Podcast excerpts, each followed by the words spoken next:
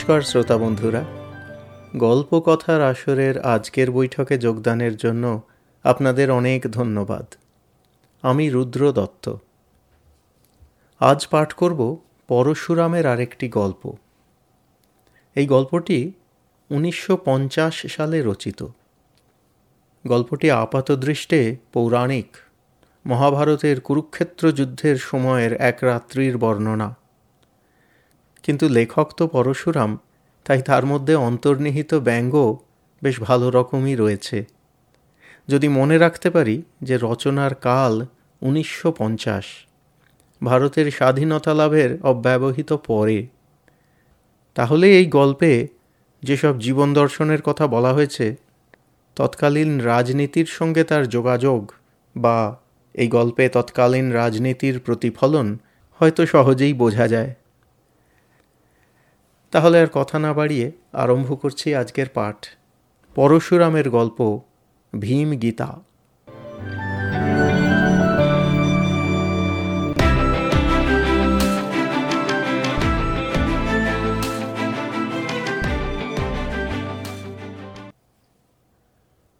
প্রথম দিনের যুদ্ধ শেষ হয়েছে। সন্ধ্যাবেলায় কুরু পাণ্ডব বীরগণ নিজ নিজ শিবিরে ফিরে এসে স্নান ও জলযোগের পর বিশ্রাম করছেন। শ্রীকৃষ্ণ তার খাটিয়ায় শুয়ে আছেন। দুজন বামন সংবাহক তার হাত পা টিপে দিচ্ছে। এমন সময় ভীমসেন এসে বললেন, বাসুদেব, ঘুমলে নাকি? কৃষ্ণ, কুন্তিপুত্রদের মামাতো ভাই, তিনি অর্জুনের প্রায় সমবয়সী, সেজন্য যুধিষ্ঠির আর ভীমকে সম্মান করেন। ভীমকে দেখে বিছানা থেকে উঠে বসলেন আসতে আজ্ঞা হোক, মধ্যম পাণ্ডব। আপনি বিশ্রাম করলেন না? ভীম বললেন, আমার বিশ্রামের দরকার হয় না। চার ঘটি মাধ্যিক পান করেছি, তাতেই ক্লান্তি দূর হয়েছে। এখনই আবার যুদ্ধে লেগে যেতে পারি। কৃষ্ণ, তোমার বিশ্রামের ব্যাঘাত করছি না তো? কৃষ্ণ, না না, আপনি এই খট্টায় বসুন। সেবকের প্রতি কি আদেশ বলুন? ভীম, তোমার কাছে কিছু জিজ্ঞাস্য আছে। কৃষ্ণ, চক্ষুমল্ল, তক্ষুমল্ল, তোমরা এখন যেতে পারো, আর আমার সেবার প্রয়োজন নেই। আর্য ভীমসেন বলুন কি জানতে চান? ভীম হ্যাঁ হ্যাঁ কেশব, আজ যুদ্ধের পূর্বে অর্জুনের কি হয়েছিল? তুমি তাকে কি সব বলছিলে? আমি দূরে ছিলুম, শুনতে পাইনি, শুধু দেখেছি অর্জুন তার ধনুর বান ফেলে দিয়ে কাঁদছিল, হাত জোড় করছিল, পাগলের মতো ফ্যাল ফ্যাল করে তোমার দিকে তাকাচ্ছিল, আবার বারবার নমস্কার করছিল। ব্যাপার কি? যদি গোপনীয় না হয়, তবে আমার কৌতূহল নিবৃত্ত করো। বিশেষ কিছুই নয়। কুরু পাণ্ডব দুপক্ষেই গুরুজন, বয়স্য ও স্নেহভাজন আত্মীয়গণ আছেন দেখে অর্জুন কৃপাবিষ্ট হয়েছিলেন। বলছিলেন, যুদ্ধ করবেন না। অর্জুনটা চিরকাল ওই রকম, মাঝে মাঝে তার ভাব উথলে ওঠে। কৃপাবিষ্ট হবার আর সময় পেলেন না। তা তুমি তাকে কি বললে? বললুম, তুমি ক্ষত্রিয়, ধর্মযুদ্ধ করা তোমার অবশ্য কর্তব্য। তাতে লাভও আছে, যদি জয়ী হও, তো পৃথিবীর রাজ্য ভোগ করবে, যদি মরো, তো সোজা স্বর্গে যাবে। একেবারে খাঁটি কথা। তাতে অর্জুনের আক্কেল হলো? সহজে হয়নি। তাকে অনেক রকমে বুঝিয়ে বললুম, তুমি নিষ্কাম হয়ে কর্তব্য কর্ম করো, ফলাফল ভেবো না। তারপর তাকে কর্মযোগ, জ্ঞানযোগ, ভক্তিযোগ প্রভৃতিও বোঝালুম। অর্জুনের মোহ দূর করতে আমাকে প্রায় দুটি ঘণ্টা বকতে হয়েছিল। দুর্যোধনের দল আমাদের উপর কীরকম অত্যাচার করেছিল, অর্জুন তা ভুলে গেছে নাকি? তুমি সব মনে করিয়ে দিয়েছিলে তো? মনে করিয়ে দেবার কথা আমার মনেই পড়েনি। বলো কি হে মধুসূদন? ছেলেবেলায় আমাকে বিষ খাইয়ে গঙ্গায় ফেলে দিয়েছিল যত গৃহে আমাদের সকলকে পুড়িয়ে মারবার চেষ্টা করেছিল, এসব কথা অর্জুনকে বলনি? কই, না। আশ্চর্য, এর মধ্যেই তোমার ভীমরতি হলো নাকি? পাশা খেলায় শকুনির জুয়াচুরি, দুঃশাসনের হাতে পাঞ্চালির নিগ্রহ, এসবও মনে করিয়ে দাওনি? উহ, দুঃশাসনের নাম করলেই আমার রক্ত টকবগ করে ফুটে ওঠে। আচ্ছা আমাদের কথা না হয় ছেড়ে দিলে। কিন্তু তুমি যখন ধর্মরাজের দূত হয়ে সন্ধির প্রস্তাব নিয়ে কৌরব সভায় গিয়েছিলে, তখন দুর্যোধন তোমাকে বন্দি করতে চেয়েছিল। তারপর সেদিন শকুনির বেটা উলুক এসে দুর্যোধনের হয়ে তোমাকে যাচ্ছে, তাই গালাগাল দিয়ে গেল। এও তুমি ভুলে গেছো নাকি? কিছুই ভুলিনি। কিন্তু যুদ্ধের আগে এসব কথা অর্জুনকে বলবার প্রয়োজন দেখি না। ধর্মরাজ যুধিষ্ঠির যখন পাঁচটি মাত্র গ্রাম চেয়েছিলেন, তখন তো কৌরবদের সমস্ত অপরাধ মন থেকে মুছে ফেলেছিলেন। দুর্যোধন আমার প্রস্তাবে সম্মত হননি। তাই আপনাদের মন্ত্রণা সভায় যুদ্ধ করা স্থির হয় এবং সেই জন্যই আপনারা যুদ্ধ করছেন। কৌরবদের অপরাধ স্মরণ করা এখন নিরর্থক। হাতে হাত ঘষে ভীম বললেন, কৃষ্ণ, তোমার শরীরে কি ক্রোধ বলে কিছুই নেই? আছে বই কি? মানুষ হয়ে যখন জন্মেছি, তখন মানুষের সব দোষই আছে। ক্রোধকে দোষ বলতে চাও? তুমি তো একজন মস্ত পণ্ডিত। আমাদের ছটি রিপু আছে, জানো? তাতে আমাদের কত উপকার হয় ভেবেছ? রিপু তো দমন করাই উচিত। দমনের মানে কি লোভ রিপুর লোভ হলে মানুষ পাথর হয়ে যায়, যেমন আমাদের ব্যাসদেবের পুত্র সুখদেব হয়েছেন। মেয়েরা তাকে গ্রাহ্য করে না, সামনেই স্নান করে। প্রথম তিন রিপুর দমন এবং শেষ তিনটির লোপ করতে পারলেই মঙ্গল হয়। এইবারে তুমি কতকটা পথে এসেছ? মোহমদমাৎসর্য, এই তিনটে প্রবল হলে মানুষের বুদ্ধি নাশ হয়। একেবারে লোপ পেলেও বোধহয় বিশেষ কিছু ক্ষতি হয় না। কিন্তু প্রথম তিনটি না থাকলে বংশরক্ষা হয় না, আত্মরক্ষা হয় না, ধনাগম হয় না। সাধু সাধু ভীমসেন আপনি অনেক চিন্তা করেছেন দেখছি। ভীম খুশি হয়ে বললেন, ওহে জনার্দন, তুমি হয়তো মনে করো যে মধ্যম পাণ্ডব শুধুই একজন গোয়ার গোবিন্দ দুর্ধর্ষ বীর। যুদ্ধ আর ভোজন ছাড়া কিছুই জানে না। তা নয়, আমি দর্শনশাস্ত্রেরও একটু আধটু চর্চা করেছি। যদি চাও তো কিঞ্চিত তত্ত্ব কথা শোনাতে পারি? আগ্রহ দেখিয়ে কৃষ্ণ বললেন, অবশ্যই শুনব। আপনি অনুগ্রহ করে বলুন। ছয় রিপুর মধ্যে প্রথম তিনটি আবশ্যক। আবার সেই তিনটির মধ্যে প্রথম দুটি কাম আর ক্রোধ না হলেই নয়। কাম তত্ত্ব তোমাকে বোঝানো বাহুল্য মাত্র। লোকে বলে, তোমার নাকি ষোলো হাজার কারা সব আছেন? কৃষ্ণ সহাস্যে বললেন, লোকে বলে, আপনি প্রত্যহ ষোলো হাজার লড্ডু ভোজন করেন। উড়ো কথায় কান দেবেন না। কামতত্ত্ব থাক, আপনি ক্রোধতত্ত্ব ব্যাখ্যা করুন। কোনো বিষয়ের বাড়াবাড়ি ভালো নয়।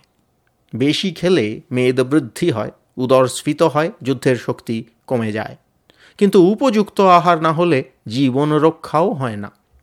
অত্যধিক ক্রোধও ভালো নয়, তাতে হাত পা কাঁপে লক্ষ্যভ্রংশ হয়, যুদ্ধে নিপুণতার হানি হয়। কিন্তু ক্রোধ বর্জন করলে আত্মরক্ষা ও স্বজন রক্ষা অসম্ভব হয়ে পড়ে। ক্রোধ ত্যাগ করেও তো আত্মরক্ষার জন্য যুদ্ধ করা যায়। যেমন কাম ত্যাগ করে বংশ রক্ষা করা যায়। কৃষ্ণ, বাজে কথা বলল না। অনেক যোগী তপস্বী আছেন যাদের ক্রোধ মোটেই নেই। তাদের কথা ছেড়ে দাও। তাদের স্বজন নেই। আত্মরক্ষারও দরকার হয় না। সকলেই জানে তারা সাপ দিয়ে ভস্ম করে ফেলতে পারেন। সেজন্য কেউ তাদের ঘাটায় না। তারাও নির্বিবাদে অক্রোধী অহিংস হয়ে থাকতে পারেন। কিন্তু আমরা তপস্বী নই। তাই দুর্যোধন শত্রুতা করতে সাহস করে। অন্যায়ের প্রতিকার এবং দুষ্টের দমনের জন্যই বিধাতা ক্রোধ সৃষ্টি করেছেন। একাদশ রুদ্র আমাদের দেহে অধিষ্ঠিত আছেন।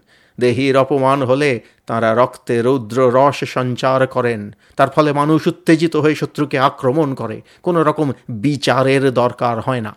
বুঝতে পারলে? আগে হ্যাঁ বুঝেছি। যদি তৎক্ষণাৎ অপমানের শাস্তি দেওয়া কোনো কারণে অসম্ভব হয়, তবে ক্রোধ মন্দীভূত হয়, প্রতিহিংসার প্রবৃত্তি ক্ষীণ হয়ে আসে। এই কারণেই বীরগণ যুদ্ধের পূর্বে নিজের বিক্রম ঘোষণা করে এবং শত্রুকে কটুবাক্য বলে ক্রোধ ঝালিয়ে নেন। শত্রুও অশ্রাব্য ভাষায় পাল্টা গালাগালি দেয়। তা শুনে রৌদ্র রসের পুনঃসঞ্চার হয়, উত্তেজনা আসে প্রহার শক্তি বৃদ্ধি পায়। কিন্তু জ্ঞানীদের উপদেশ অক্রোধ দ্বারা ক্রোধকে জয় করবে। গোবিন্দ, তুমি নিতান্তই হাসালে।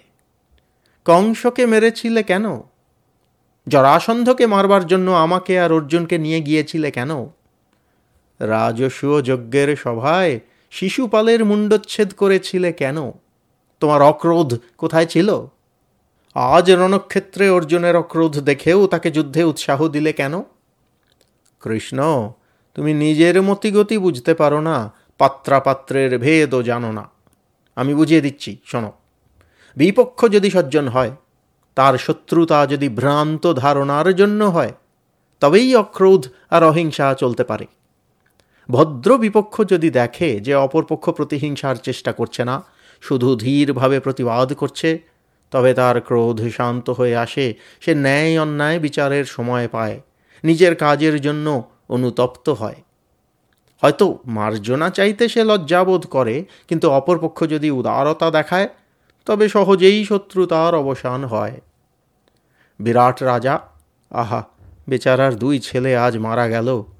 কঙ্কবেশী যুধিষ্ঠিরকে পাশা ছুঁড়ে মেরেছিলেন, রক্তপাত করেছিলেন, কিন্তু যুধিষ্ঠির রাগ দেখাননি। বিরাট ভদ্রলোক, সেজন্য যুধিষ্ঠিরের অক্রোধে ফল হলো। ব্যাপারটা সহজেই মিটে গেল।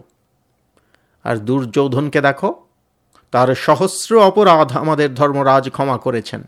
দুরাত্মাকে সুযোধন বলে আদর করেছেন। কিন্তু তার ফল কিছুই হয়নি, কারণ দুর্যোধন ভদ্র নয়, স্বভাবত দুর্বৃত্ত। তার ভাইরা, শকুনি মামা আর উচ্ছিষ্টভোজী সুতপুত্র কর্ণ সমান নরাধম। ধর্মরাজের সহিষ্ণুতার ফলে এদের আস্পর্ধা বেড়ে গেছে। এইসব দেখেও কি তুমি বলবে যে অক্রোধ দ্বারা ক্রোধ জয় করতে হবে? ভীমসেন, আপনার যুক্তি যথার্থ। অক্রোধ দ্বারা সজ্জনকেই জয় করা যায়, কিন্তু দুর্জনকে জয় করবার জন্য ধর্মযুদ্ধ আবশ্যক।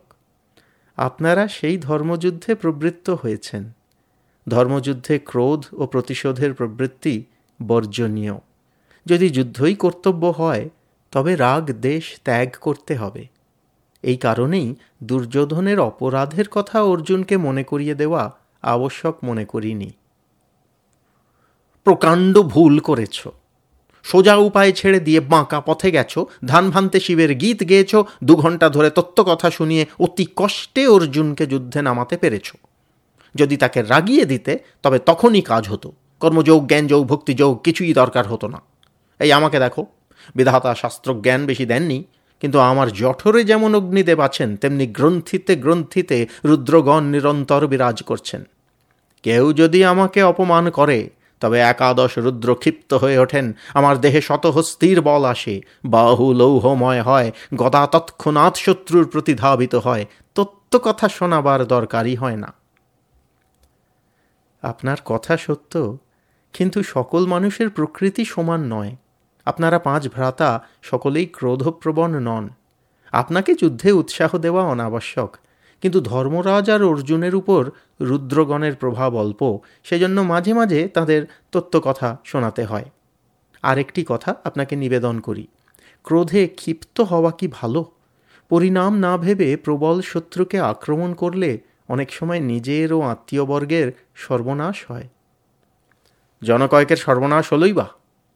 সাপের মাথায় পা দিলে সাপ অগ্রপশ্চাৎ না ভেবেই ছোবল মারে। তারপর হয়তো সে লাঠির আঘাতে মরে, কিন্তু তার জাতির খ্যাতি বেড়ে যায়। লোকে বলে, সর্পজাতি অতি ভয়ানক, সাবধান, ঘাঁটিও না। বাঘ যখন বাছুরকে ধরে, তখন গরু প্রাণের মায়া করে না। ক্রোধের বসে শত্রুকে শৃঙ্গাঘাত করে। এজন্য সকলেই শৃঙ্গীকে সম্মান করে। যে লোক পরিণাম না ভেবে ক্রোধের বসে শত্রুকে আঘাত করে সে হঠকারিতার ফলে নিজে মরতে পারে, তার আত্মীয়রাও মরতে পারে, কিন্তু তার স্বজাতির খ্যাতি ও প্রতাপ বেড়ে যায়। ঋষিকেশ, ক্রোধ বিধিদত্ত মনোবৃত্তি নামে রিপু হলেও মিত্র, তার নিন্দা করো না। ক্রোধের প্রভাবে আমি কি দারুণ কর্ম করব তা দেখতে পাবে। ধৃত রাষ্ট্রকে নির্বংশ করব, দুঃশাসনের রক্তপান করব, দুর্যোধনের উরু চূর্ণ করব। আমার কীর্তি হবে কি অকীর্তি হবে তা গ্রাহ্য করি না। কিন্তু লোকে চিরকাল বলবে হ্যাঁ ভীম একটা পুরুষ ছিল বটে, অত্যাচার সইত না, দুরাত্মাদের শাস্তি দিতে জানত। বৃকোদর আপনার মনস্কাম পূর্ণ হবে। আপনি যা বললেন, তাও তত্ত্ব কথা। কিন্তু কোনো বিধানই সর্বত্র খাটে না। অত্যাচারিত হলে যে রাগ করে না, প্রতিকারও করে না, সে অক্রোধী কিন্তু কাপুরুষ, অমানুষ জীবন ধারণের অযোগ্য। যে ক্রোধে জ্ঞান শূন্য হয়ে পাপ করে ফেলে, সে হঠকারী দুষ্কর্মা, কিন্তু তার পৌরুষ আছে।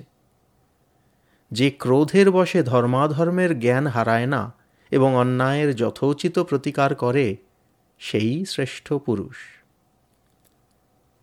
ভীম সহাস্যে বললেন, যদুনন্দন, আমি কাপুরুষ, অমানুষ নই। ধর্মভীরু পুরুষ শ্রেষ্ঠ নই। আমি মধ্যম পাণ্ডব, সকল বিষয়েই মধ্যম। আচ্ছা এখন যাচ্ছি, তুমি বিশ্রাম করো।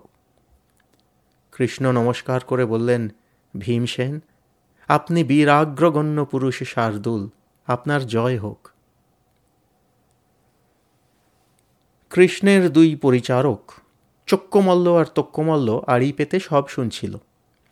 ভীম চলে গেলে তক্ক বলল, দাদা, কার কথা ঠিক, শ্রীকৃষ্ণের না শ্রী ভীমের চক্ষ বললে ও যা বড় বড় লোকেদের বড় বড় কথা, তোর আমার মতন বেঁটেদের জন্য নয়। ক্রোধ, অক্রোধ, ধর্মযুদ্ধ, সবই আমাদের নাগালের বাইরে। দুর্বলের একমাত্র উপায়, জোট বাঁধা। বলতার ঝাঁক বাঘ সিংহীকেও জব্দ করতে পারে।